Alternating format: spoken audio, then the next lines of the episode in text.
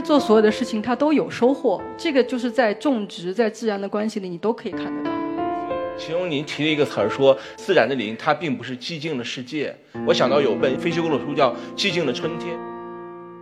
在他们做研究生的时候，每个人要有一年就住在那个里面，每天的工作就是出去看这个树上的这个金丝猴。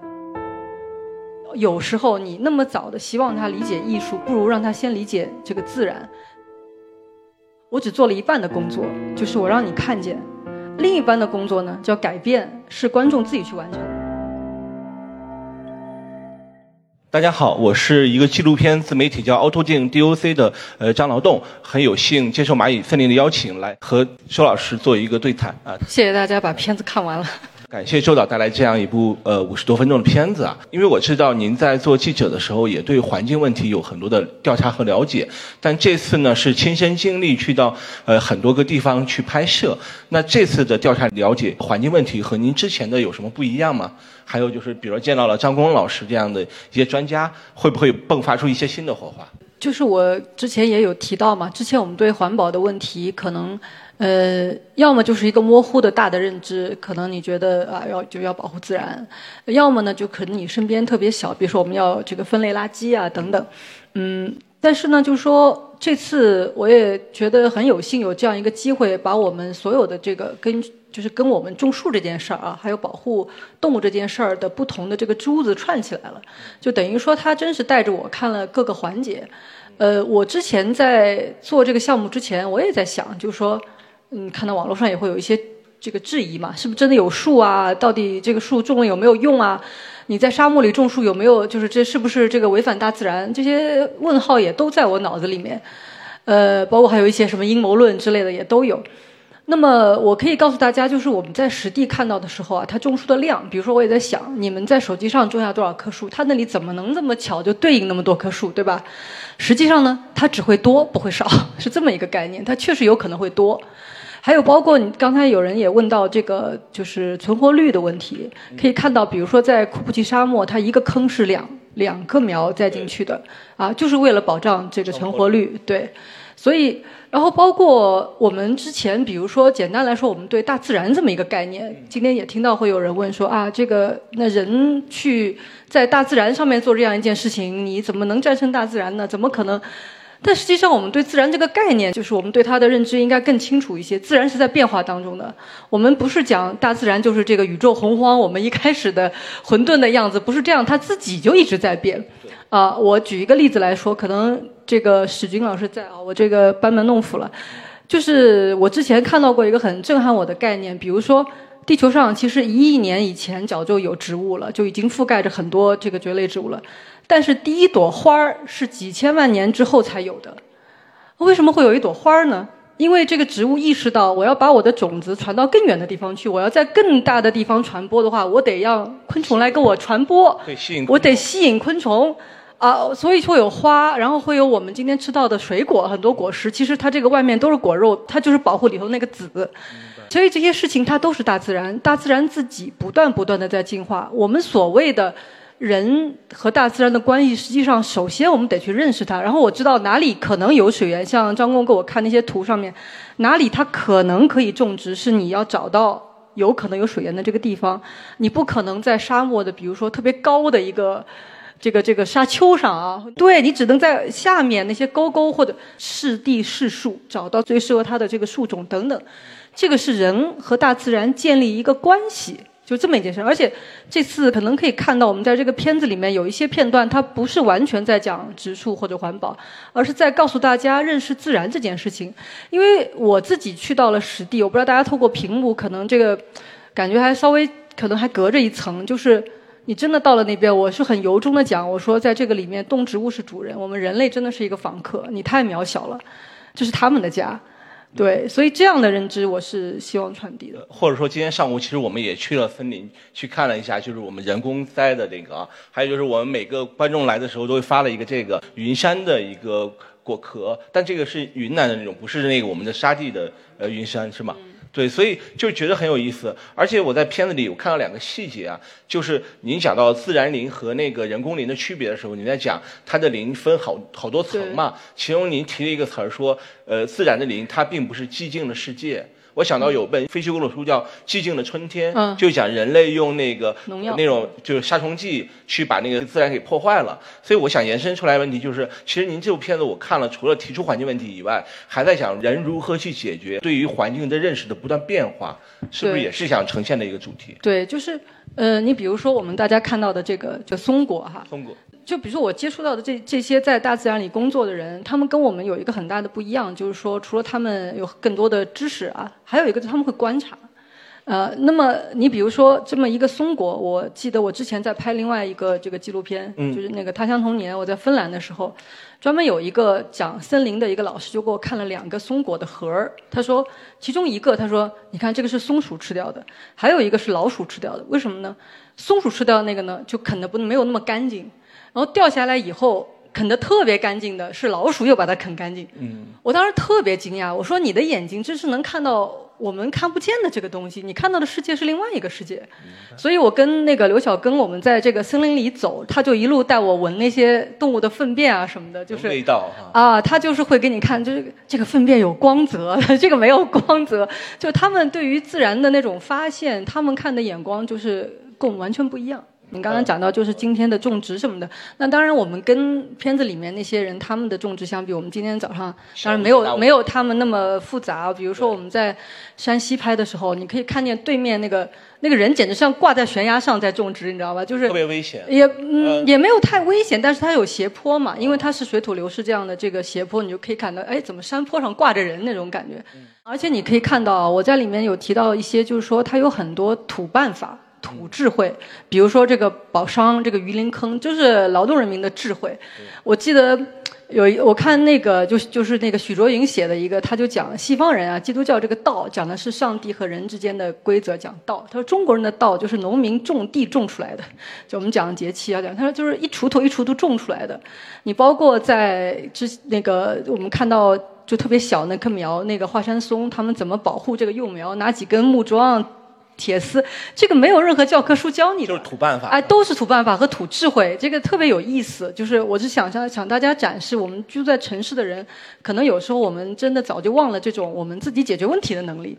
我还看到一个细节，就是那个红外摄像机里面有几个镜头是包括一个羚牛在哺乳，还有就是一个大熊猫叼着它的孩子去迁移。那个镜头好像用了三次。我想到就是包括您在拍《他乡的童年》，其实也是因为您自己有两个孩子，所以会对于幼儿教育产生一个问题。在这里面是不是也是因为这个环境问题，也是您希望让您的孩子接受的一种教育呢？就您在拍这个片子拍完以后，您有给他看这个片子的素材吗？有没有给他讲一些？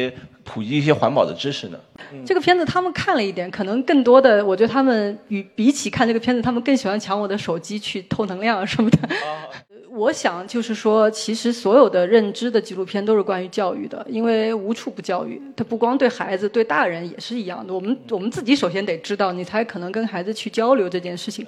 那这个过程，我当然会跟孩子去交流，他们会特别喜欢那些动物的环节、植物的环节，因为现在刚刚那个春天过去嘛，下雨的时候，他们开始会留意说，哎，路边怎么有笋冒出来了？然后会自己去数那个笋，说旁边是有一根老的笋，呃呃，就那个竹子，他会去比说跟原来的那个竹子相比，它爬高了多少。当你开始去观察自然的时候，结果往往让你就特别惊讶，就几天啊就穿那么高，就是以前我们如果没有用这种观察的眼光去看的时候，你不会留意到这件事情。那会不会他们对于这种观察会让他们玩手机的时间短一点呢？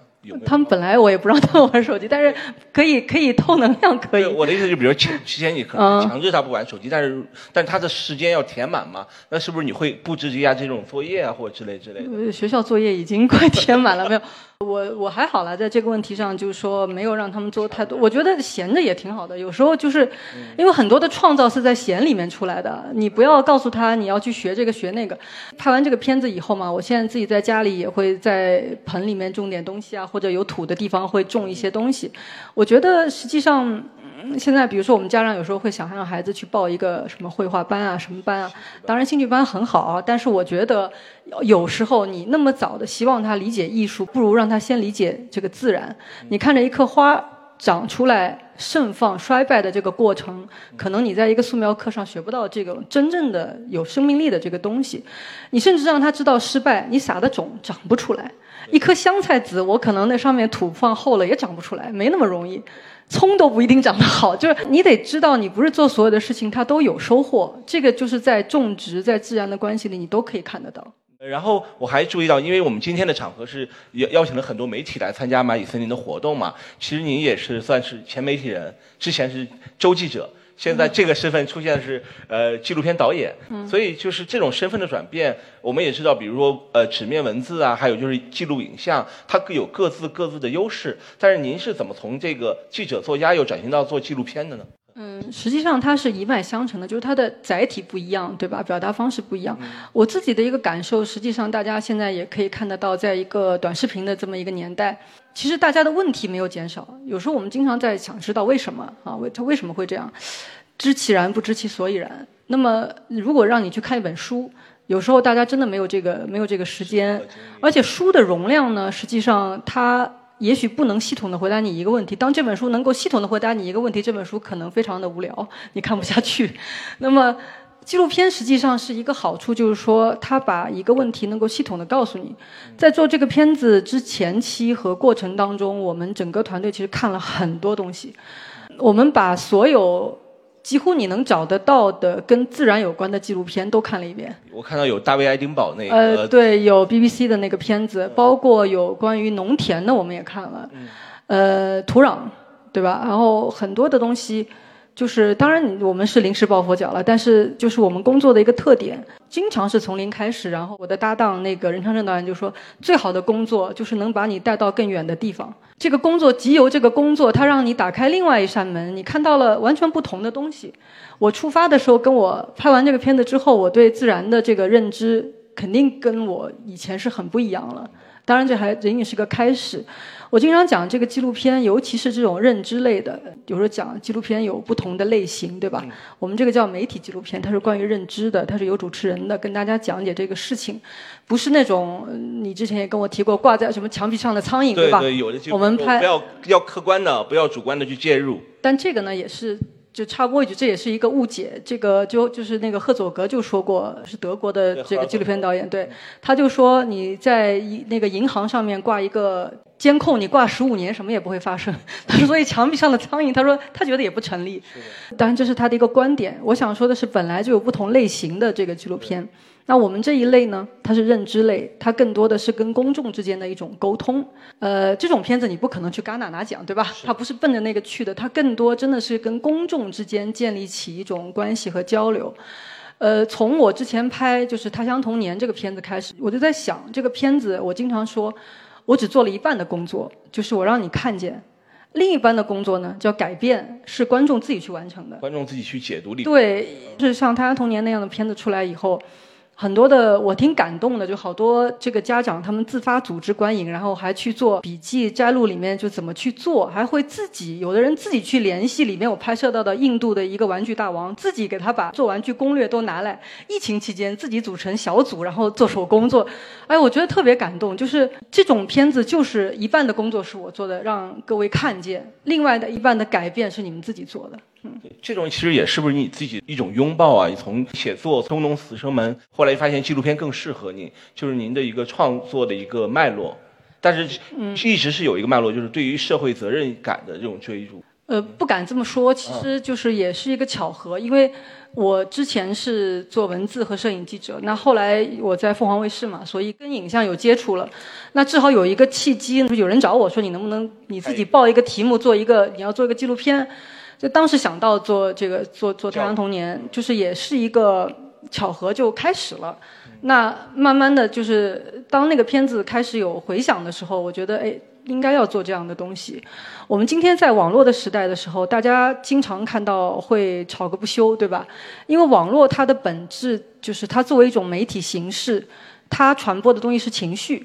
啊，它可能更多于它传播的这个内容。那情绪和情绪之间，如果你没有一个大家基本的共识的话，是很容易发生争吵的，对立的阵营。我们有讲什么减防效应啊等等。而认知类的纪录片，恰恰我是希望就是说心平气和的跟大家说，我们能不能先把这个认知建立起来？我们对这件事情我们了解多少？然后我们再来讨论我们的观点，比观点更重要的其实是最基础这个认知。大家可以看到，比如说有时候我刷这个小红书啊，经常会出来一些什么啊，让孩子看这几部纪录片，什么格局就不一样。当然这这个词儿很俗了，你感觉而且点击量特别高。对，你会觉得就是说目的性很强啊，但其实他想说的是什么意思呢？就是你知道了这些这些这些，那你讨论事情的基础就不一样了。蚂蚁森林这个就是让普通人来参与到环境改变的一个方式，其实这个也是纪录片也是这样的，增加一个认识。我觉得是不是就蚂蚁森林和您的创作是一个特别完美的一个结合？这次，嗯，是吗？蚂蚁森林。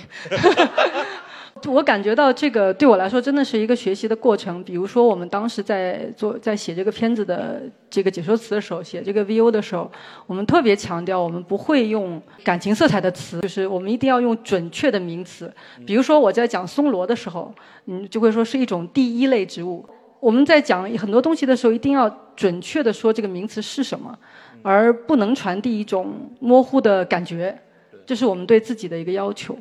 有个小故事跟您分享，就是日本有一纪录片导演叫小川伸介，他有一个系列叫《稻电影》，他就是去拍日本农民怎么种地。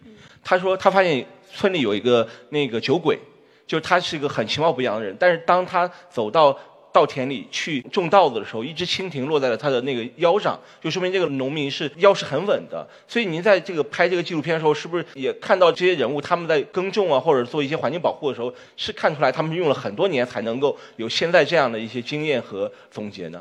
对你像那个刘小根，我刚刚说到的，对吧？呃呃，包括那个蚂蟥这个事情啊，蚂蟥是会吸血的，就是我们那天。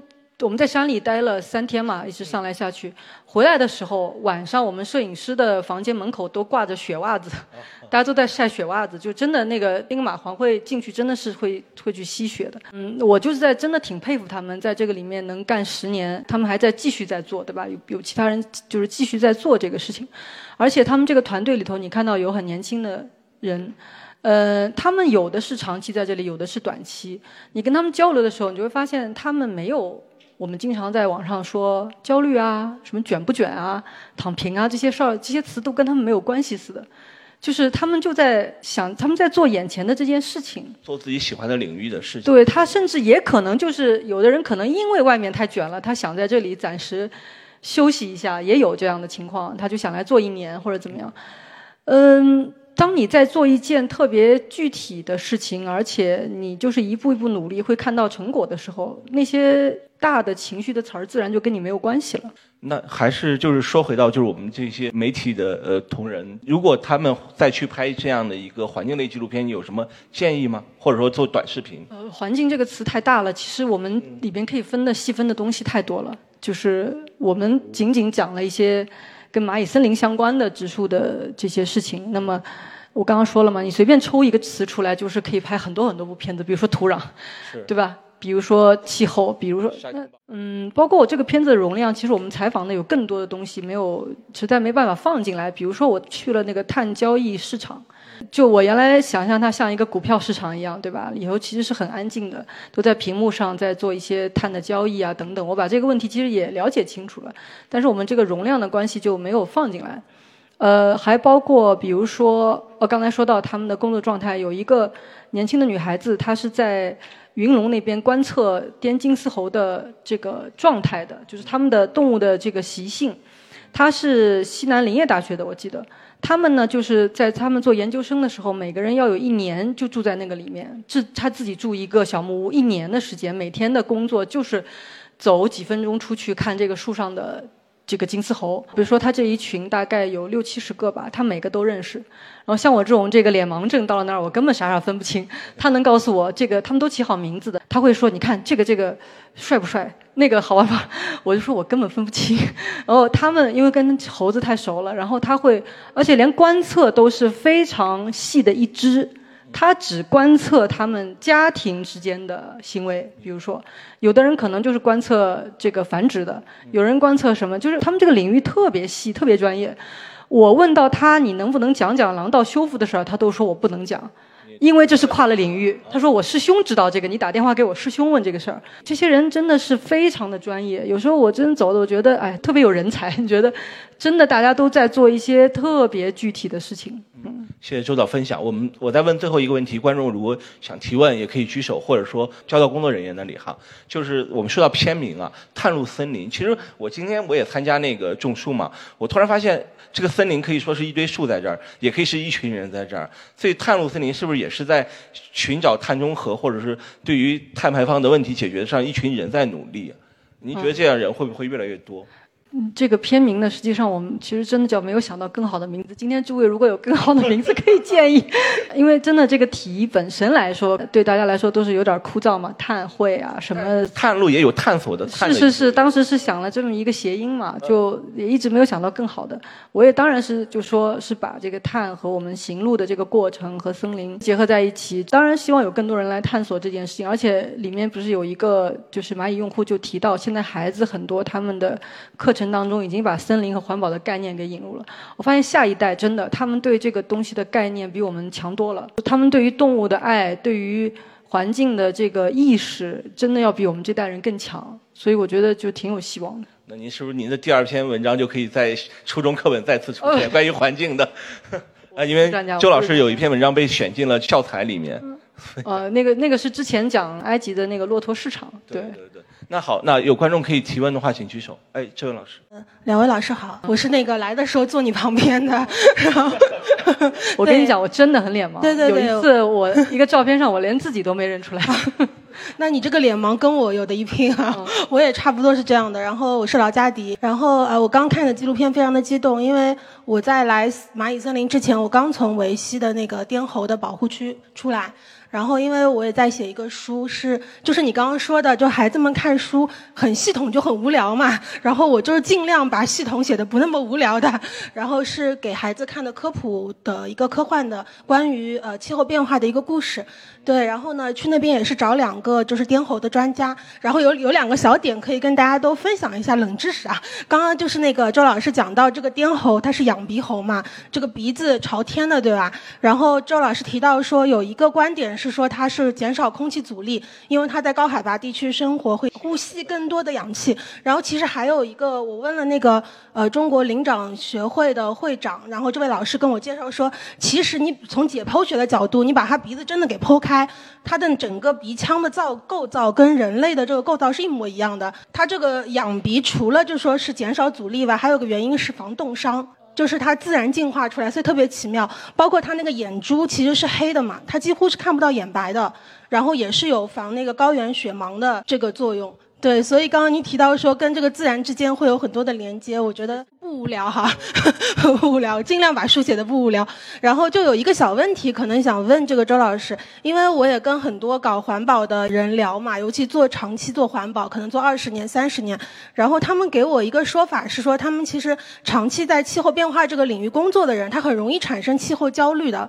因为气候变化是一个很宏大的一个主题，然后人的力量又非常的渺小，而且每个人的这个认知的水平它又不在一条线上，甚至于很多人他可能还还没开始探路。然后，所以呢，我想问老师，就是你在拍摄这个呃片子的过程当中，两年的时间，你有没有产生过这种呃觉得我们做的事情是不是真的那么有意义？它真的能改变什么吗？有没有产生过这样的焦虑？啊，有的话就分享一下，没有的话就告诉我们怎么来 怎么来阻击这种气候焦虑。谢谢，谢谢，肯定是有的。你看，他就是我们刚刚在讲，你说有更多的人会建立这种认知，这个。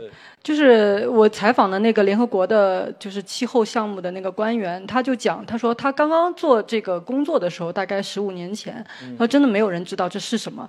他说，但今天至少你问大家，就是 climate change，你说这个气候变化，没有人不知道。他觉得你在街上随便问，包括有一些这个艺术家也会做，他们从北极拿那个冰过来放在街头，你就看着它融化，就让你看见。其实你说我们能改变这个事情。我觉得我们每一个人做任何事情都是这样，你教育孩子也是一样。你能，你你你做的每一个努力，你要问说我能不能有效果这件事情，你马上就产生焦虑，因为我们都被困于一个东西叫做效率。效率是什么？效率是一个特别看得见的东西。我们盖房子速度很快，我们铺铁轨很快，或者就你看得见，你看不见的东西又是什么呢？对吧？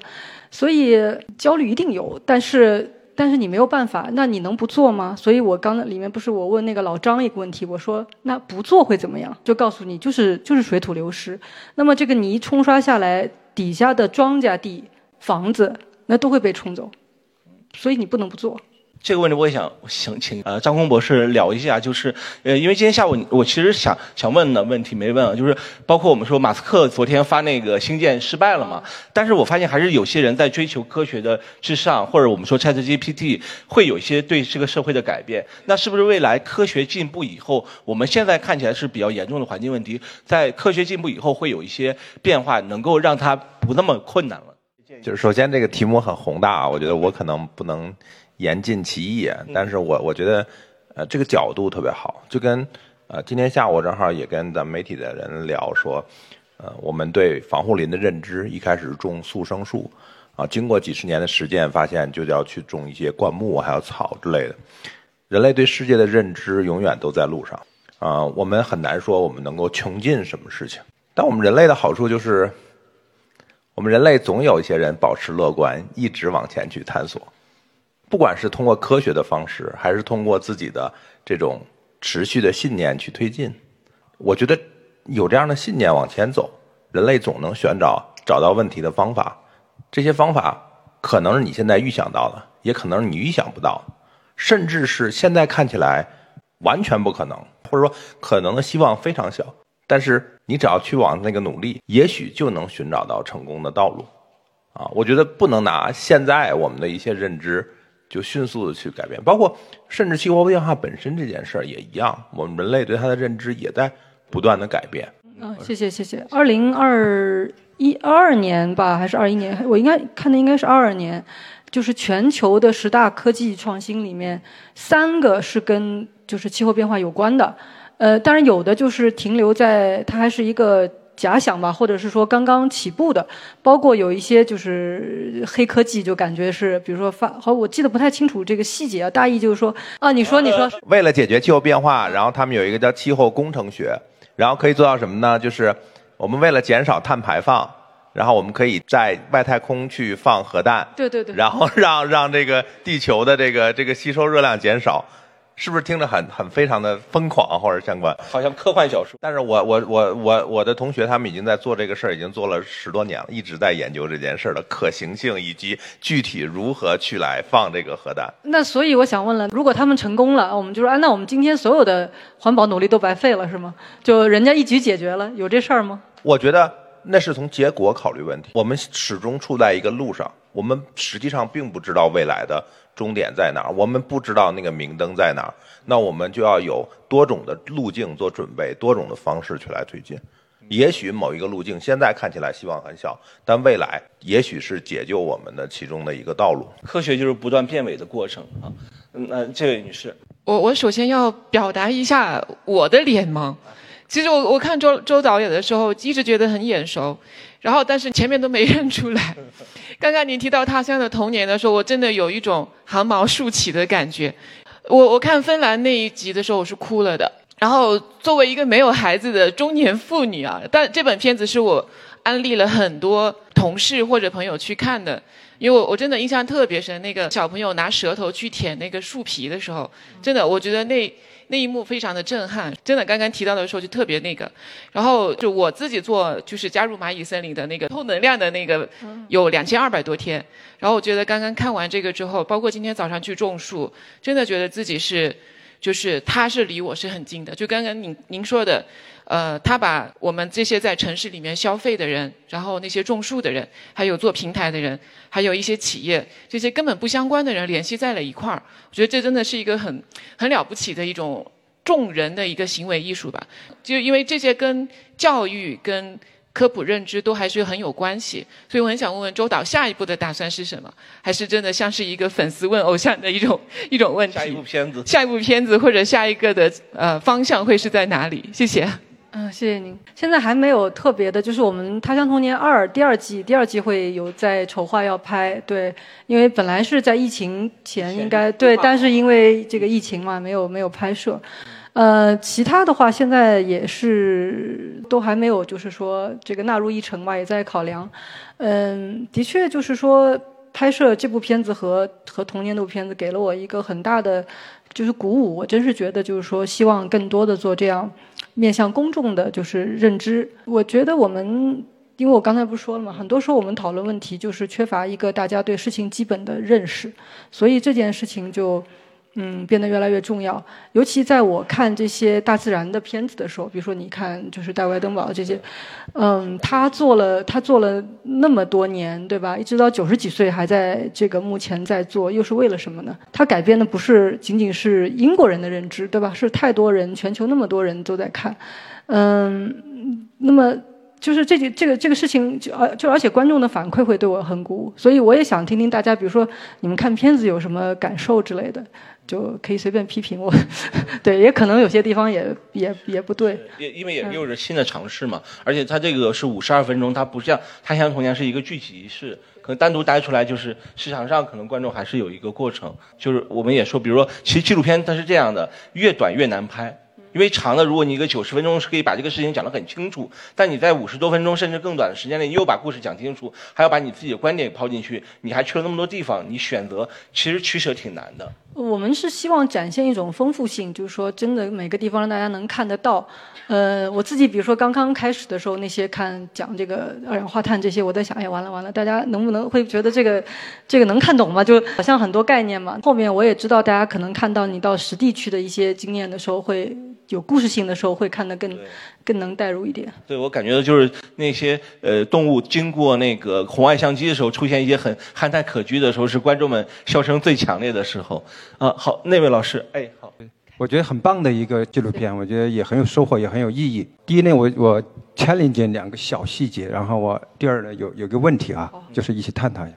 一个是那个滇金丝猴，它那个影片中提到，就是一只。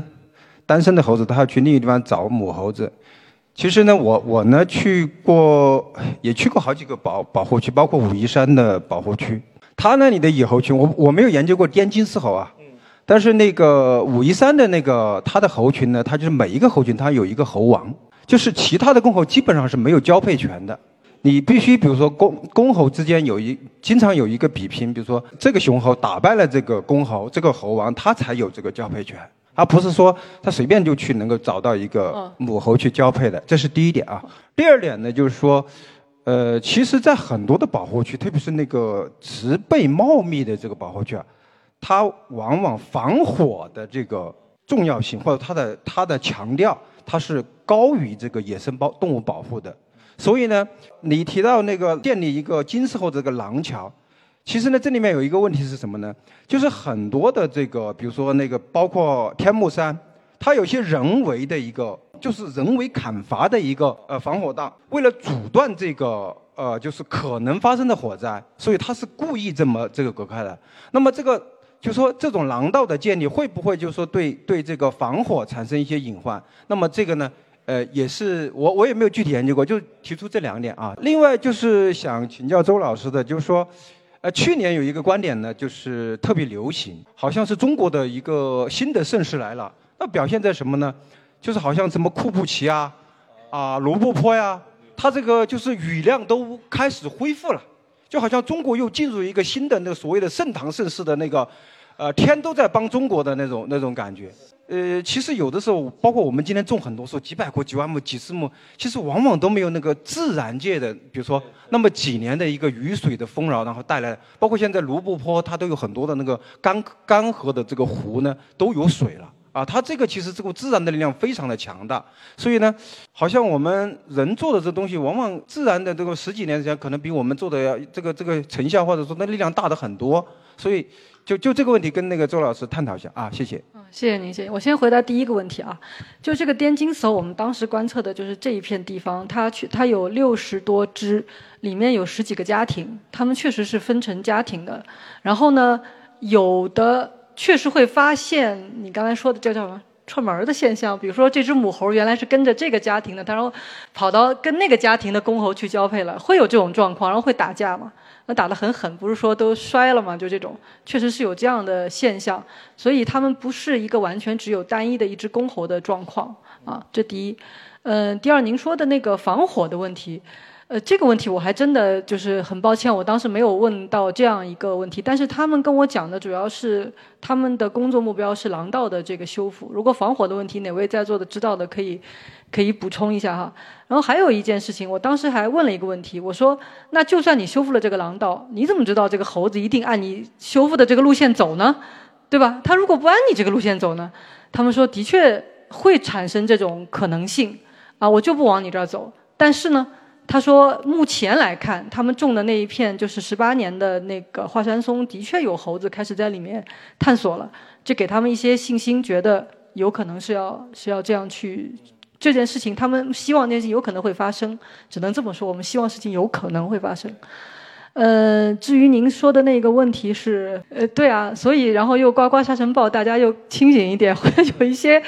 怎么讲呢？这个这个跨度就有点大了，因为你这个自然现象如何去解释，对吧？然后去然后如何去认知？当然，我们觉得自然条件自身的这个变化比我们人为的种植的力量要大得多，这个是毫无疑问的。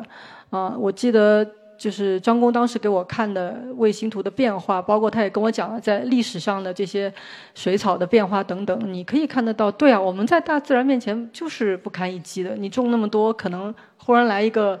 什么变化我们都不知道，我们都不知道。那但人能做的是什么呢？你就是你，你只能一点点做，嗯。啊，好，最后一个问题。好，首先先表达一下喜欢，两位都是我那个关注列表里的。然后我我的问题是，就是我因为之前也参加过蚂蚁森林组织的那个飞狮叶猴保护地的一个探访，然后以及这一次，我觉得跟周老师有一个特别大的相同的感受，就是呃，我之前在我之前没有参加过这两次探访，跟到现在参加过之后，我我看生态问题就完全是不一样的视角，然后自己也会就是。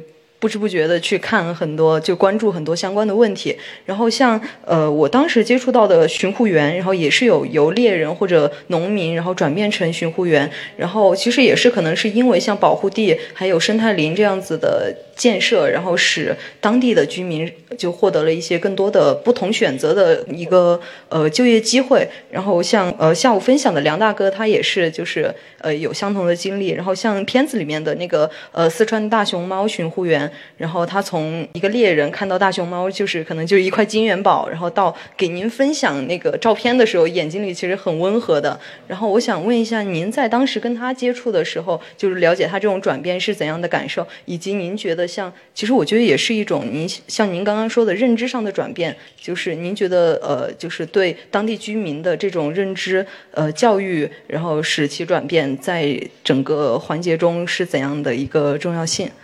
他还嗯还有一个政策的问题，对吧？他知道，因为这个打击力度也很大，对吧？一边是巡护有一定的收入，另外就是在这个因为这个地方等于气候啊，这个状态很自然非常好，他们就会养就养蜜蜂，然后采蜂蜜也可以卖钱。我到现在还会经常跟他去买蜂蜜，他会寄给我什么的，就这也是他们一部分这个收入。所以那就很明显，你要捕猎野生动物就会有重罚，你来参加。这个保护你就会有收益，那你会怎么选？这个，所以就是人他除了自己对于自然的认知，那很多地方就是我之前讲的一个激励机制和惩罚机制嘛。那他自然会知道什么样的事情对他们更好。包括你看到就是云龙那个地方，之前是就是砍伐，因为人要放牧，你放牧你卖牛卖羊这些，你的收入高得多嘛。他认识不到森林对他们有什么用。那么到后来其实是禁牧嘛，就是等于是政策告诉你你是禁牧的，然后你参加这个种树你会有收入，对，是这么一个这么一个过程。那后来他们的转变真的就是说，呃，他不是后来说给。给子孙要留一些东西，他们尤其这个人在面对他下一代的时候，他真的会那么想，就是他觉得以前做的事情挺挺可耻的，或者就像我们讲，很多有孩子的人过马路的时候闯红灯的几率会少一点，因为小孩会看嘛，你会希望在他们面前表现的好一点，所以当他们考虑到下一代的时候，他的确会觉得我过去做的事情可能是不对的，嗯，所以可持续的公益才会能够更长久，也。感谢周导，感谢蚂蚁森林的分享。我们谢谢大家嗯嗯，你还有您刚才那个张老师有提到说，可持续的公益才是值得一直坚持去做的，然后也有 Q 到说，其实周老师跟蚂蚁森林的缘分已经有两年了。那最后的话，蚂蚁森林这边的工作人员会跟大家简单再，哎，聊一聊。嗯，对，哎，我其实特别特别的感慨，还鼓掌，不一个圆满呃的句号。大家好，呃，我是王小晶，大家叫我 Summer，呃，我是蚂蚁森林的品牌这边的一个工作人员。那么，其实刚刚我们在他们在说说，是不是说一说我们最早为什么会想到去做这个片子？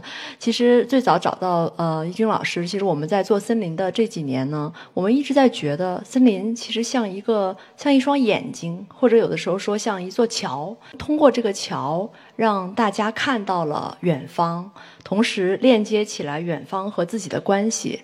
可能最开始是一个无意之举，但是后来我们也没有想到，到今天我们有六点五亿的人和我们一起在做这件事情，来看到这件事情。但当我们越往前走的时候，其实就像张工讲的，其实越是心生敬畏的。这种心生敬畏的感觉，愈加让我们觉得说，不管是对于环境问题的关注，还是对于荒漠化的治理等等，它其实都是一个非常系统的问题，且它不是在单纯的解决某一个单点的问题，它是一个人和自然如何共生的一个状态。所以在这种状态下，我们其实更加希望、迫切的希望能够去让更多的人去看、去理解、去在心中思考这件事情。而这个时候，除了森林现在在做的事情，那么其实影像的力量、呃纪录片的力量和更多同样在这些领域里边去思考的非常多的的这样的专家，也会成为我们的非常自然的一个同行者。其实像易军老师，我们之前在找他之前，我们就是对他非常的敬的敬佩。除了他在做记者时候，包括后来做写书啊等等，我觉得他在这个节奏很快和比较纷乱的这个世事里面，非常安静的再去做自己坚持的事情，是非常非常的让我们敬佩的。所以我们觉得，呃，请请易军老师来让他牵引我们去从他的视角去看这个人和自然和谐共生的这个命题。所以这个是我们做这个事情的一个初心。我们今天，当我刚才听到几个媒体朋友说说，确实是当你走近了的时候，你会感觉到你对这件事情的看法也发生了变化。我觉得就感觉到，那这个就是这个的意义所在。慢慢的来跟大家去分享和展开这一段，呃，可以引领我们，可以和大家一起去看到更多，去感知到更多，去更加敬畏和尊重自然和自然和谐共生的这样的一条路。嗯，所以这我就分享这一点。我补充一句啊，就是大家这个不是蚂蚁森林给我的一个命题作文啊，我还想说，就当时跟我们讲，就是希望我们能拍这个片子的时候，还跟我们强调了，就是我们没有什么要求，没有是要你们说我们好，或者也不要露出蚂蚁森林什么。我当时也是想，我只是集邮这件事情，我自己也想了解一下这个命题，什么碳汇啊、气候变暖、种树这些事情到底是怎么回事儿。呃，我我们经常知道一件事情是一个个点，很少会去想这个点串起来这个线，整个逻辑是什么。那么就是有这么一个经历，但是我发现在这个过程当中，蚂蚁森林是绕不过去的，因为它的确，我刚刚说了，全世界你只有这么一个，你能把所有的用户体验是完整的。在中国，大家能够接受到说我在手机上操作所有的事情，大家能够接受这种对于生活方式的嵌入，所以呢，它才有可能成就这么一件事情。所以我也想说一下，不是命题作文，但是恰好让大家看见了。确实就是我们的初衷。我们跟当然跟易军老师也是讲，就是说说我们就是想有人能够去引领我们做更好的思考。我觉得这个才是这个的初衷。是的，好，谢谢。这里是凹凸凸凹电台，大家可以在网易云音乐、喜马拉雅、小宇宙、苹果 Podcast、汽水儿、蜻蜓 FM 收听。同时欢迎加入凹凸凸凹听友群，请在公号凹凸镜 DOC 下留言。听友，欢迎大家在听友群里一起讨论播客内外的故事。